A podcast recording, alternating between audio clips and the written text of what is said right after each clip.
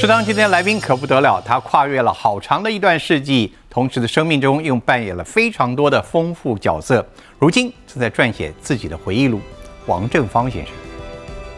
你来到世界上，都有一个使命。像我哥哥，他做做医药的研究，他也做了很大的贡献，我比不上他。可是我如果写的东西大家看了笑，还开心，多好。我的故事交给你，你来导，你觉得你完全不能接受，不能接受，非要自己拍。我我的剧本有人拍过，嗯，拍到最后我想跳楼。读者没看到的王导的私下生活是什么样的？哎呀，把丑陋面出来了，丑陋面快出来了。没看到的，嗯，每天会告诉我说：“天行健，君子以自强不息。”嗯，只要他自己要求自己要做的事情，他每天。绝对不间断，一定非常专一。你从原来没有执政的情况，走到执政的情况，你是不是继续的迫害被执政的人？我不属于任何党派，你谁要做了领袖，那你上去演讲都会被我学习。他是我，呃，这辈子大概接触过的最真实的一个人。对。但是我要问一个问题。王导的婚姻生活也很精彩。是 我在这本书还没有看到他的婚姻生活，将来势必会有谈到吧？呃，都是正面，都是正面。风趣的人物，认真的故事，都在大云食堂。很荣幸王导来到我们的节目。其实你的身份太多了啊，作家、评论家、这个哲学家、思考家。啊，太多家了，在讲。这最近，最近是你在这个回回忆录的开始陆续的跟台湾的观众也问世了啊。过去是在中国大陆出版，《调笑如洗忆少年》，其实少年这可是一个顽皮的少年。我先不讲别的事情，黄大哥的本身的生涯最让我惊讶的是，您对生命中的记录保存的如此之完整。我要公布一个非常了不起的时机，我觉得我应该戴手套，跟拿故宫博物院的国宝一样，是吧？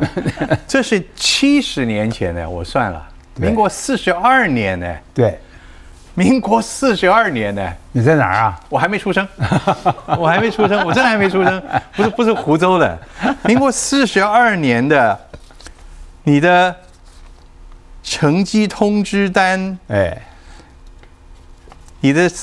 这是同居是什么呢？这是考试考高中考考中学的。你考上建国中学，对，那时候是五所省中联招，对，只有五所学校。哎，好，你看，各位看看，四十二年前，好，这是一件已已经不得了了。哎，这一件更有意思，这是你的初中的初三的 成绩单，那时候成绩单，各位看看，都有老师要给评语的。对对对，这个评语。按照你书中的写作，以及我个人对您的认识跟敬仰，嗯，这个老师写的这九个字，嗯，真好，对你一生的评价，有人缘，嗯，这句话我觉得是一点对，没错吧？你的人缘好到什么程度？跟大家讲一讲。好到好像从小到大没有什么敌人呐，有敌人，那你那敌人就不是我的朋友了，就很多好朋友，我。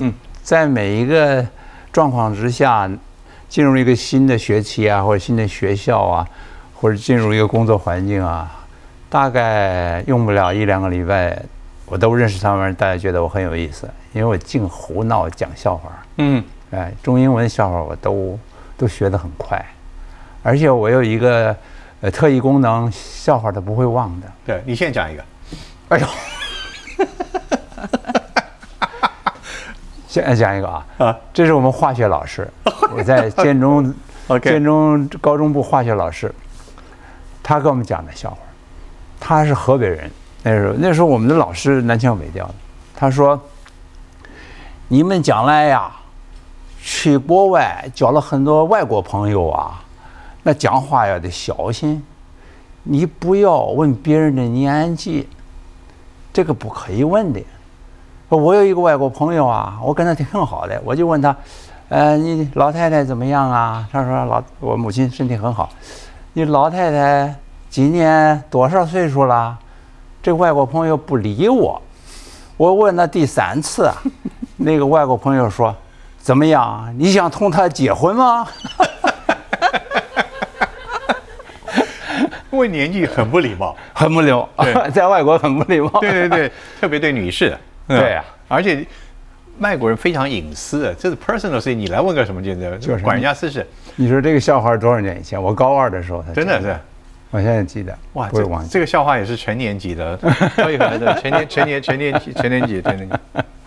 嗯，所以我的人缘一直很好。所以你的人缘好是在于记忆力好。对，我相信朋友事情都记得，记得对，好玩的事都记得，嗯，不好玩事不好玩的事情后来我想想也变得很好玩。对对对所以所以我的回忆录那个好细节很多。这些事情就是人缘好，我觉得就是你对朋友真的认真。哎，当当那个人我当他是朋友的时候，嗯，如果我不当他是朋友的时候，我也不怎么样，我也能怎么样呢？我就不理他这是不理他。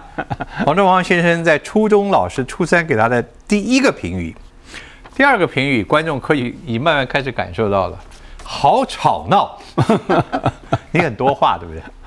话多，话多，而且特别不守规矩，在班上，老师在讲课，我就来这么一句，为为什么话多呀？全班就大笑，嗯然后老师就讲不下去了。嗯，因为我想我有一个喜剧演员的本性吧，因为喜剧演员呢，你讲的话或者表演的东西，这个时机要抓得很准。这个导演说，外国导演说，timing is everything。嗯哼。这个时机要是过了以后啊，你再讲就不好笑了。可你经常是在不合时宜的时候讲讲出来的话，我经常抓住那个时机，那个时机大概是不合时宜的。嗯，所以老师都很痛恨我。嗯那同学好喜欢我，因为没事就有就有喜剧出来了嘛。老师上课你老在下面这个哎呀，自己作乱闹胡闹，成绩又不好。我如果成绩好的老师也不怎么样，可是可是你也不是那种喜欢参加演讲比赛、正正经经讲话的人，你都是讲的是一些就是同学生都懂，对对但老师不见得欢迎的这些那个。老师为什么？那那个我那个年代，你要去参加演演讲比赛，那是很正经的。那我哥哥去做的事情哎，，我忘了给观众介绍一下，我们王导他的年代是什么，就不得了了。我们刚刚讲的，王导是在民国的三十七年吧，对来到台湾的，对，一九四八年，一九四八年来台湾。他出生在北京北平吗？哎呀，出生在抗战的时候，在后方，在长沙。长沙。后来我爸爸是北平，OK，所以你看看，从那个时候到现在，大家知道我们王导所谓的年代是什么意思了哦。所以在那个年代，你真的台湾的成长，刚好是在一个那时候还反攻抗俄吧？对啊，你有没有讲过反共抗俄的正式的演讲比赛？你去讲个正经八百的反共抗俄演讲，你说过这类话没有？没有，没有，老师不让我去，为什么？因为我上去胡说八道，他们要坐牢了。也不是说反对反共抗俄，反反对反对，对你会开个玩笑的我开玩笑，人家受得了吗？可是你高中的时候就会开政治性的玩笑啊？会啊，我们一天到晚政治性的玩笑，你怎么怎么会开这种政治玩笑呢？好玩呢。我在高中的时候，大家最喜欢听的是我学蒋公讲话呀。来来一段。蒋公每年在国庆啊或者青年节的时候，嗯他会发表文告，就在咱们那时候没电视嘛，他就在这个这个广播电台讲，当然几句话。今天是我们中华民国三十四年的青年节，三十多年的今天，在黄花岗七十二烈士为国牺牲了。我们今天在台湾负起了反攻抗俄、复建国的神圣使命。怎么样？我现在年轻一代不不知道这是什么意，思。大家去过，但是在那个时代，在公开场合模仿蒋公的好家伙这是一个非常大的忌讳。罪罪名大了。对，有时候我在家里就突然兴兴起来了，兴致来了，就说今天就听蒋公讲一段，我在家里就开始大声的念，我爸妈妈就关窗子，就 是不要了，你这搞什么呀？惹麻烦呢？其实真有意思，但是等一下我们再讲的。所以好吵闹，其实来讲这句话也道尽了您那时候的从小的特质，那是好玩吧？但是这个特质也就跟着您一生的，有没有？对，我喜欢。所以这位老这位位老师，我们从这两句评语“有人缘”“好吵闹”，他似乎看到了他有有一双智慧的眼睛。哦，我们那老师这了不起，真的了不起。他每个人的评语都非常切合的。还有一句评语哦，不大同，不大服气，不大同意不大服气。无条理，无条理代表没头没脑。不是，他 他代表他大概意思说我胡闹，胡闹。哎，小时候我也没什么条理，无条理。后来我受了呃政科班的教育，一直到我大学毕业去年研究所，做音做工程师啊，那怎么能没条理呢？没条理我混不上饭吃。但是但是那只是讲你的前半生啊，你后半生可是那活得精彩多了。从一个工程师的转变导演 了，现在作家。从刚刚我们看到这个珍贵的收藏的这个这个成绩的录取通知单，还有成绩单，可以知道这一个生命当中真的是无比无比的精彩。那所幸您自己开始有这本书出来了。请王导，你这一生我快速的让观众先睹为快啊，不要等输了。其实王导这一生，呃，真的非常精彩。如今他的这个你看还是非常这种健壮，他本身是。建国中学、台湾大学、美国宾州大学啊，都是第一等的学校，学的是电机工程，本来是做光学工程的。哦，您可以当到教授了，就四十五岁跑去做电影工作，哦，拍过电影，也当过男主角。哦，到了后来参与了有政治活动、艺术活动，也拍过台湾电影。但从四十五岁到现在开始，也做了各种人生的角色。哦，我们现在称呼叫斜杠嘛。你的你的杠杠到哪里去了？对对对。那后来就开始以以这个记。现在你为什么要把自己的这一生如此详细的做回忆？我也曾经接受过一些访问，访问来完了以后，就把他他访问的结果一个字一个字写下来，寄给我看。结果我要花更多的时间重新写过，所以我觉得我的故事不是就怎么样，随口讲讲了别人来写，我觉得我还是自己来写吧，就成了李敖的那个话了。他说，他说写自传的话自己动手写，自己自给自己吹的话最吹的最适合，别人写不行的。你是要来吹自己吗？不是，我觉得我要自己来写的话，呃，第一最详尽。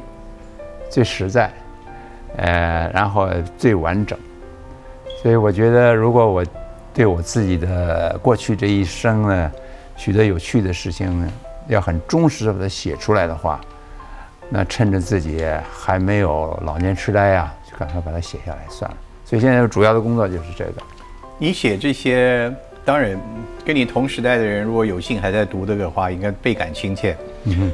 但是我想，你的大部分读者对你这一生的故事是陌生的。对，你期待他们看这个书，也许跟他们的年代已经相隔久远。你希望他们看什么？我希望他们看一个好的故事。我觉得跟这个拍电影是一样的。嗯，我觉得我的写作跟我最爱的想拍电影是一样的。看电影的人，并不说我要看我自己的故事，不是，他要看一个故事能够吸引他，让他觉得有趣。觉得有条有理，能够跟着跟着你走，这是这就变成我认为是一个跟电影一样的是一个艺术创作的一个。只是欣赏，没有叫他们看完之后还一定要有所心得。他有没有心得不是我管得到的事情。他喜欢的话，他欣赏的话，他有什么感触，那每个人的反应会不一样的嘛，那就很有意思。你就是透过文笔来写一篇写一部好电影。对。哦。然后是一样的事情，我觉得，你你说我做了很多工作，斜杠杠的乱七八糟，这里一杠那里一杠，可是基本上我觉得我最喜欢做的就是那个老师讲的，呃，好吵闹，有人缘，会讲一些有意思的事情，我实在会的事情还就是那一样，虽然有很多其他的帽子戴上去，又是工程师了，又是教授了，又是作家了，又是导演，不是我，我唯一能够做的比较好的、有趣的事情，就是让我来告诉你，我有一件什么事儿，或者我讲个笑话，因为你来到世界上都有一个使命的，你能做什么？不要害人，不要去骗人，你做一个让人家开心。对世界有贡献的事情，像我哥哥，他做做医药研究，他也做了很大的贡献。我比不上他，可是我如果写的东西大家看了笑，那开心，或者让他们也想到自己，想到自己人生，想到他跟其他人的关系，想到他的感情，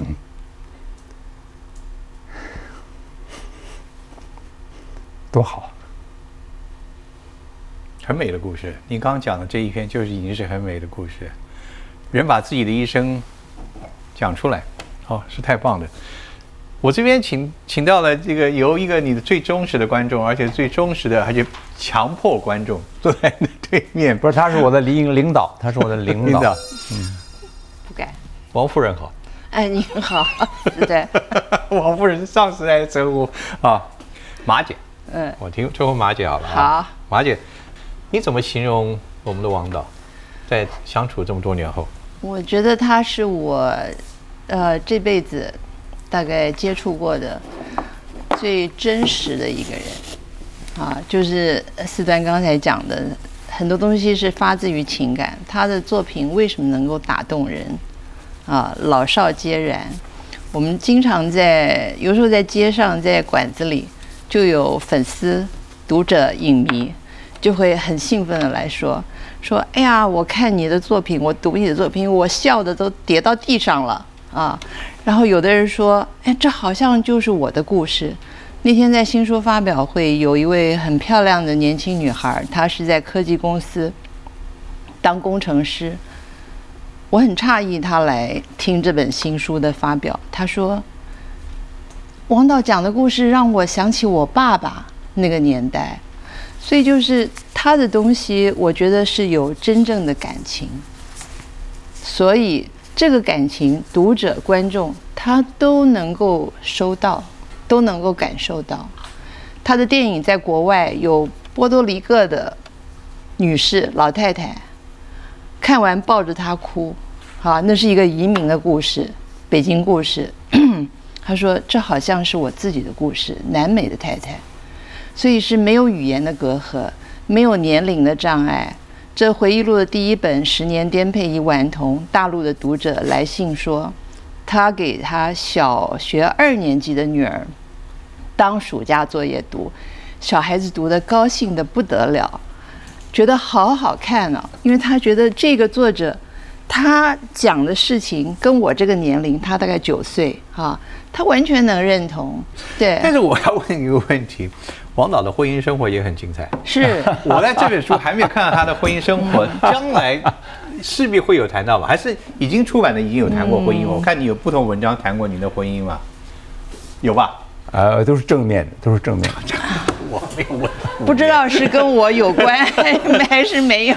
我就是想问问。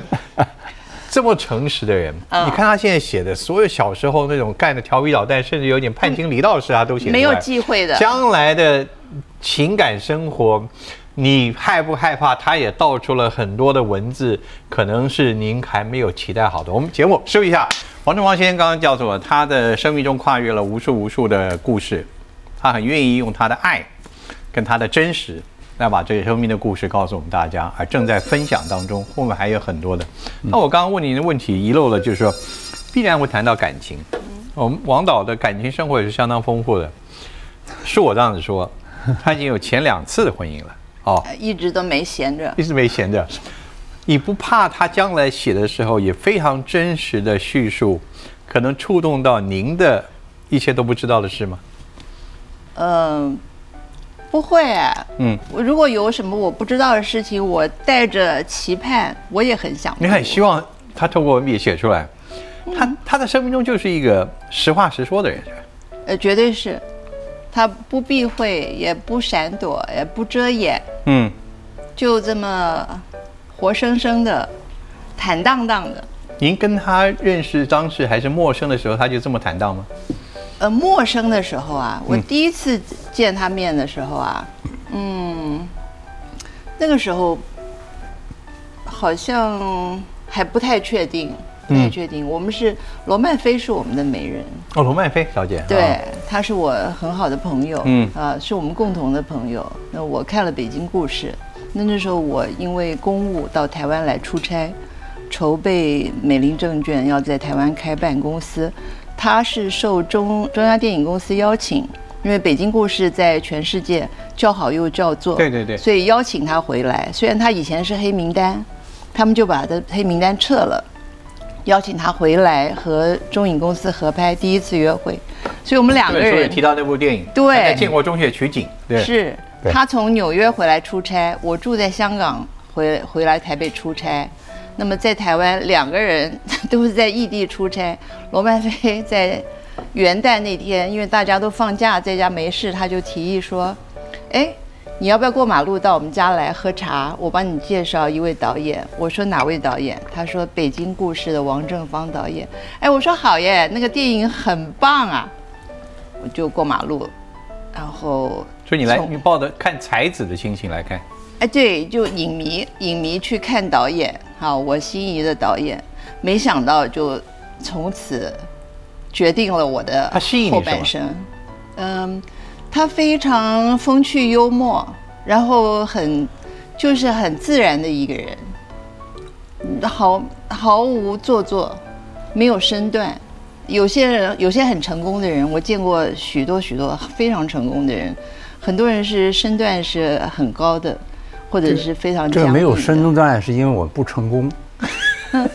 那个时候他非常成功，全世界正红。我觉得他太客气，红的不得了。这多年下来，他的生活对他进一步的了解，有没有发觉他为什么能够实话实说，凡事都那么真实的，毫无掩饰保留？呃，我觉得他能够面对自己，嗯，这是这是一个很很不容易做到的。啊，这是一个特质，所以他能够实时的面对真实的自己，所以他接触到的真实的外在，他也能如实的。他不仅真实自己，他对他的家人朋友也很真实。你去看看这本书里面，你甚至老太爷的一些私密的事情你都写，哥哥的事情也写啊，作弊的啦，什么分数的东西，私密的事情，你不怕他将来把你的私密事也写在书里面吗？我不敢，我不敢。哎，你不是说要真实吗？我是真实，可是有有些事情我是不敢做、不敢说的，因为我还得过日子啊。这是他的另一大特色，他每天都在开玩笑，随时随地都在开玩笑。嗯但是他对于这个领导是无比的尊敬的。呃，这个说不定也是开玩笑。你要不要现在下个令？叫他的书未来要道出什么秘密？你一直隐藏的，想知道的。呃，不会，我们家有一个很特别的哈，有很多其他的作者，他可能他的文章写好以后，他的伴侣啊，或者他的配偶在家里是第一个看的人。我们家不是这样。不这样子。嗯，他不让我看的。我跟所有其他的读者一样，要等他看复印的时候，哎，复印出版了。啊，我才能跟其他人一起这样看。不是这这还没写好呢，怎么能给别人看呢？不，至少可以，他有权利，也可以是一个是很具水准的书评啊。都要我让先过关才能出才能出出。也只有你自己，只有我自己，因为我的。你看他这个问题，你你说你自己拍电影，你只拍你自己的故事，对对。你说你不让人家，你去拍。我的故事交给你，你来导，你觉得你完全不能接受？不能接受，非要自己拍。我我的剧本有人拍过，嗯，拍到最后我想跳楼。这什么？你这，我不是那个意思啊。嗯，我上过一个编剧课，在好莱坞一个编剧课，很贵的。嗯，那个那个老师很神奇，他说我们编写剧本的人最了不起，因为我们的工作完了以后，其他的人才开始工作。是啊。有了剧本以后，其他人才能做，呃，他才能够拍呀或者演呢。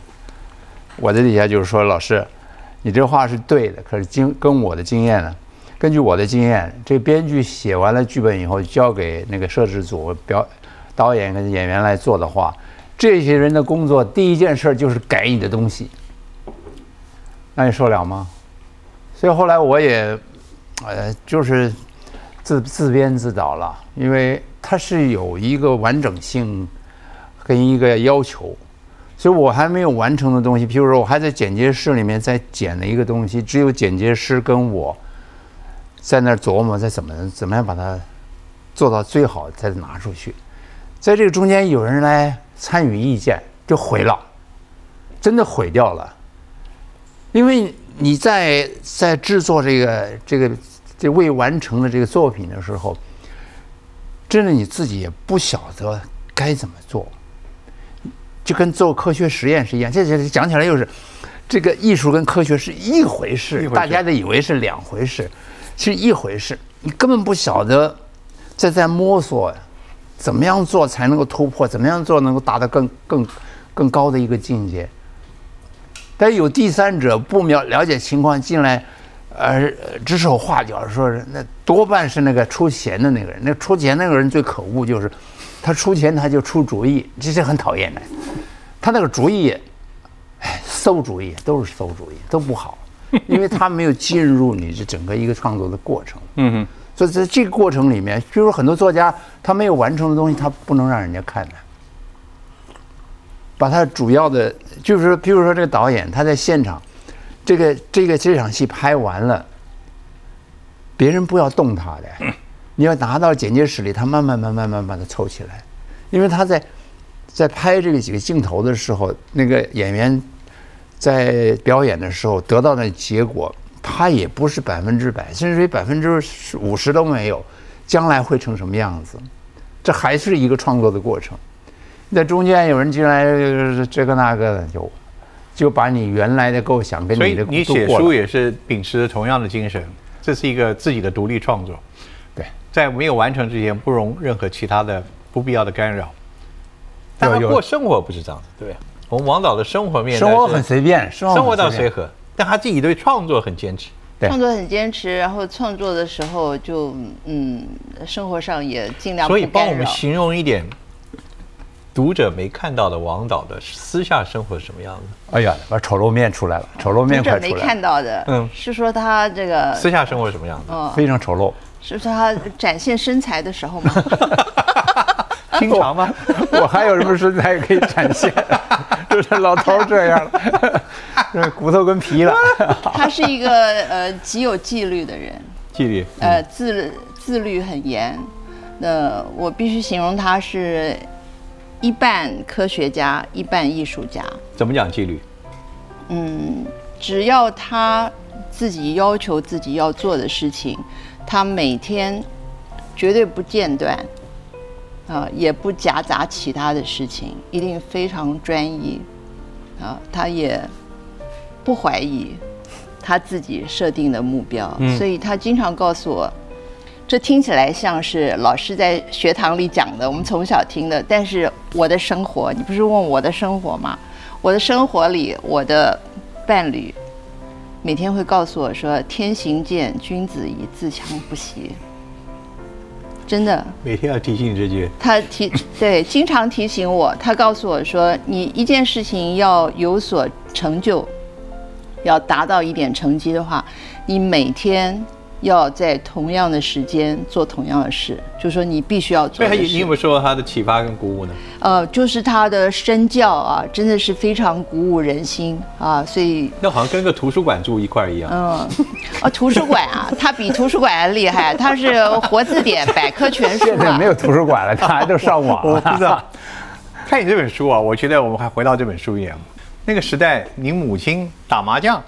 警察还可以翻墙进来抓打麻将的，这这时代谁谁还有这种事情啊？现在不敢。现在警察那是厉害，对，你还旁边看，还听到的警察进来抓。对，哇，老天爷！那那那我们没，我们兄弟俩都没睡着呢，他们在那打。哦，然后，哎，那个故事绝了。呃，是我妈还有林海音的妈妈，我们叫她外外婆婆，我们大家都叫她婆，因为住住在隔壁嘛。我是板桥人，呃，这个还有是那个二姨，就是那个林海音的妹妹，还有一个国语世家的老师，他们四个人打麻将。那个老师，那个老师现在也不在了，他很机灵的。警察进来很凶啊！这反攻啊！你们在这打麻将，这是简直是什么怎么骂了一顿，说你们这么赌钱吗？那个老师说不是，我们是算分的，啊，不是赌钱，算分的。呃，几个胡了一把，算多少多少分。结果那警察说：“那算分呐，那十分是不是一毛呢？” 那个外婆，你看你的妈外婆。他说：“对啊，十分是一毛啊！啊，那你们还在赌钱？这算糟糕了。大家名身份证名字记下来。所以林海应该自己可能不见得都是记得这段的这个这些故事，更不要说他的家人曾经被请他记录起来。林海音啊，嗯，跟夏伯伯啊，何凡知道，他们就在隔壁都听见了，但是没有人写在书里面吧？那事儿怎么能写在书里面？但是你就写出来了，我觉得太好玩了。吧？这大人在这每天。”教训我们的人家还被警察训一顿，多么有趣啊！这本书里面所有叙述的人物，嗯，都这么样接受你这样子写他们吗？很多都不在了，没问题了。你这本书还叙述了，其实我觉得是一个大时代的故事，是蛮多，而且是悲剧结束的。很多事，你几乎都是你的老师，你叙述很多，当时都在白色恐怖之下以匪谍之名。对，在这个时代的成长，跟你后来。嗯，你在美国参加了保钓，对，也因为去了北京一趟，啊，结果被台湾列为黑名单。嗯，我也是匪，我也变变成匪，你也匪，变匪，王匪导演，王王匪正方。这对你自己的，是跟你从小的成长，是我我发现你现在写很多文章，你也是正义感十足。你这一生的这些生命的成长，看了这么多的人的悲欢离合，有没有影响？非常大的影响。那个时候，呃，政府的一个口号叫做“匪谍就在你身边”，要大家什么保密防谍，呃，间谍很多。我生长的环境呢，国语师小，国语日报，那时候发生很多大的这个匪谍案，很轰动的，有的是真的，有的是冤枉的，很多。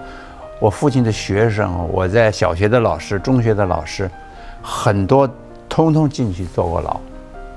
我父亲那时候，他带了十几个学生从北平来到到台湾来，他有一阵子就忙着跑这个，呃，那个什么爱国东路还是爱国西路那边那那个那个看守看守的地方，去保他学生出来。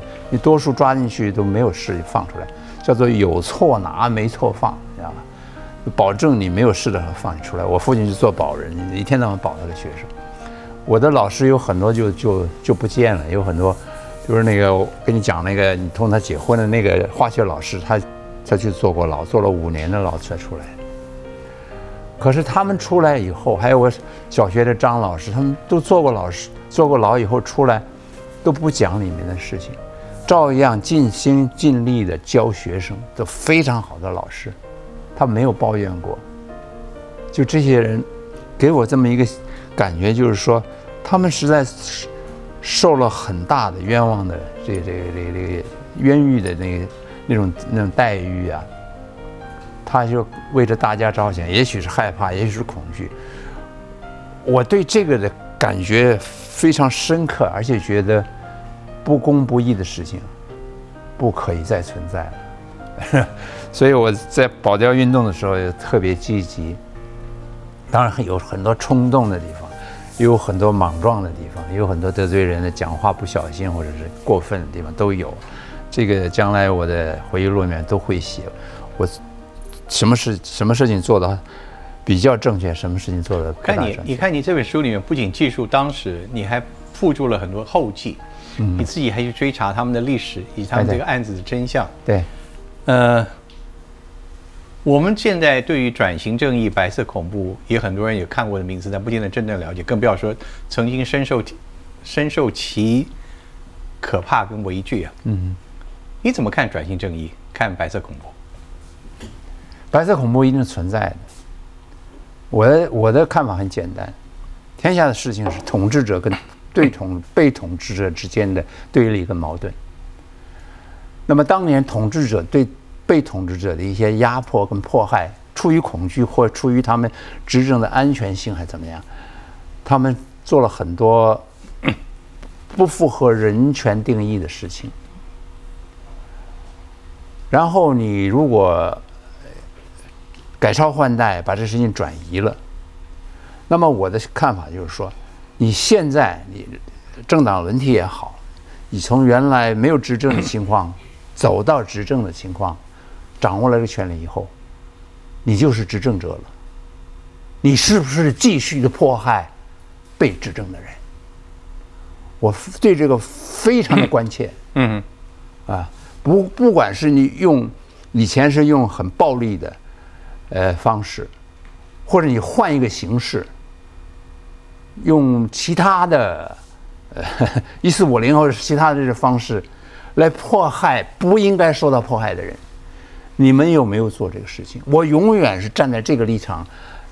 来对你挑战，我不属于任何党派，哎，我我我不公开去歌颂哪一个人，你谁要做了领袖，那你上去演讲都会被我学习，而学的特像，我对你没有什么恭敬的意思，那除了你盖棺论定以后，说你在你的任上做了一些什么事，那么我一定承认，可是你做那坏事，我也一定要讲。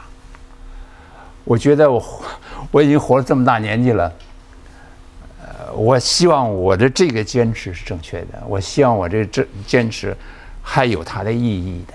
说实话，讲真话。对，所有的作品，你写了这么多故事，你问哪个故事是到你现在你觉得对你冲击最强的？我觉得我应该说是那个马叔叔的故事吧，因为《国语日报》那个时候有一个校对。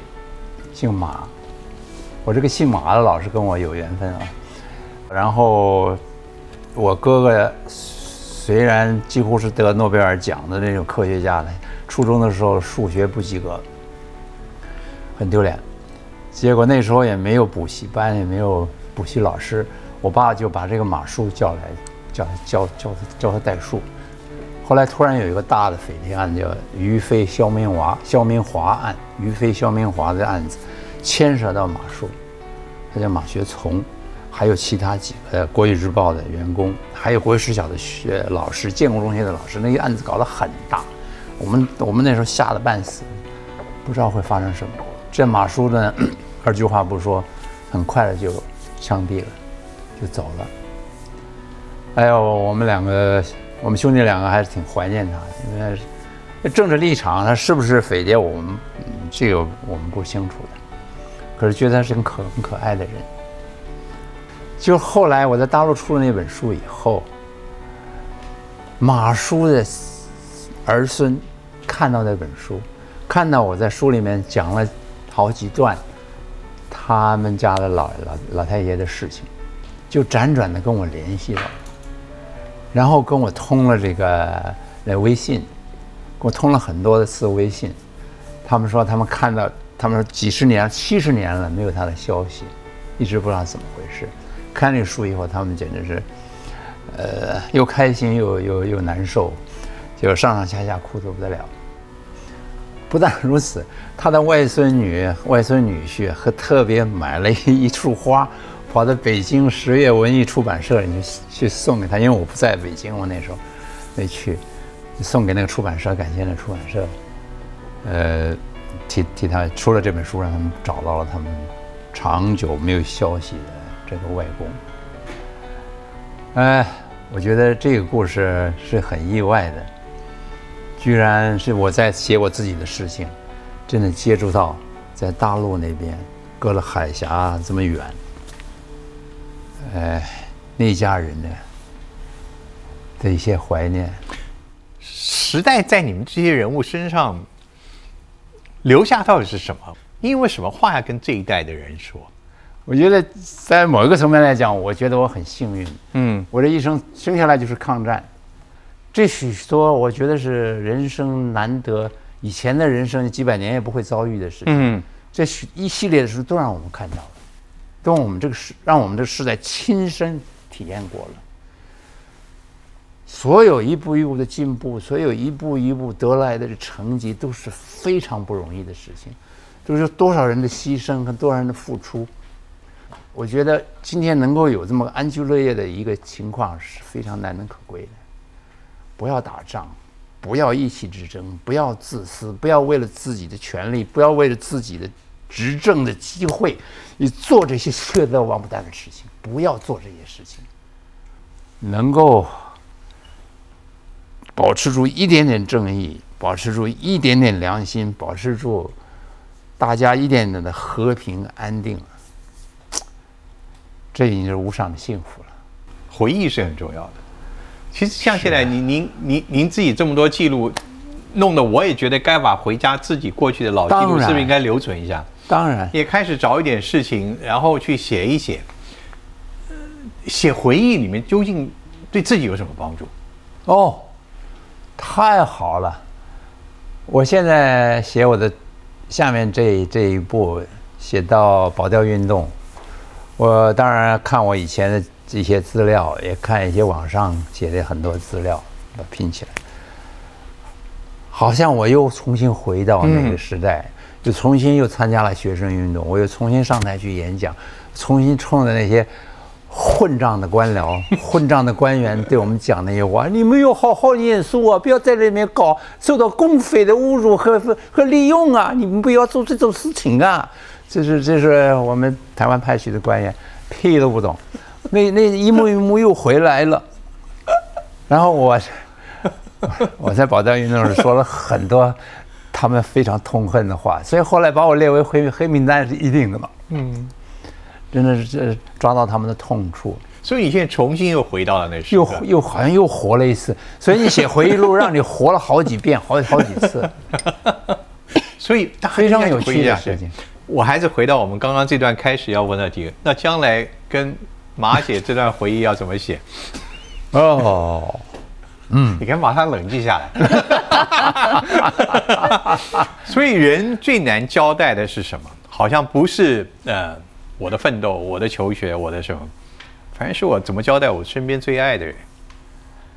你在这本书里面交代了爸爸妈妈、家人、哥哥，嗯，但他们毕竟他们在另在在在人的另一端了。对最心爱心爱的人，你将来会讲马姐的真实故事吗？当然会讲。好，张志会讲哦。啊，拭目以待。王导，非常谢谢你来我们今天节目啊，也预祝你的更多的回忆能够唤起我们大家共同的回忆。好的，对不对？来，哎，祝荷尔蒙永存。谢谢谢谢，不客气。